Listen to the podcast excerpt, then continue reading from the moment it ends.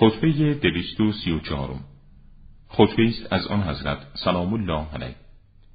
زعرب یمانی از احمد ابن قتیبه از عبدالله ابن یزید از مالک ابن دهیه نقل می‌کند: نزد امیرالمؤمنین علی علیه السلام بودیم که سخن از اختلاف مردم به میان آمد.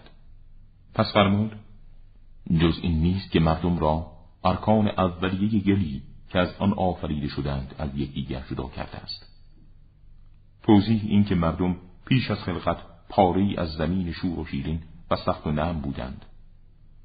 آنان به اندازه نزدیکی ماده اولیه خلقتشان به یکدیگر و به اندازه اختلافی که نسبت با آن زمین داشتند همسان می باشند. پس آنکه خوشمنظر است عقلش ناقص و آنکه کشیده قامت است کوتاه همت است. کسی که دارای عمل پاکیزه است چهره‌ای زشت دارد و آنکه قامتی کوتاه دارد زیرک و هوشیار است. انسانی که طبیعتش احسانگر است تسنّع کردنش ناخوشایند است و آن کس که قلبش سرگشته است تعقلش آشفته می باشد و آدم خوش‌زبان دارای دلی آهنین است.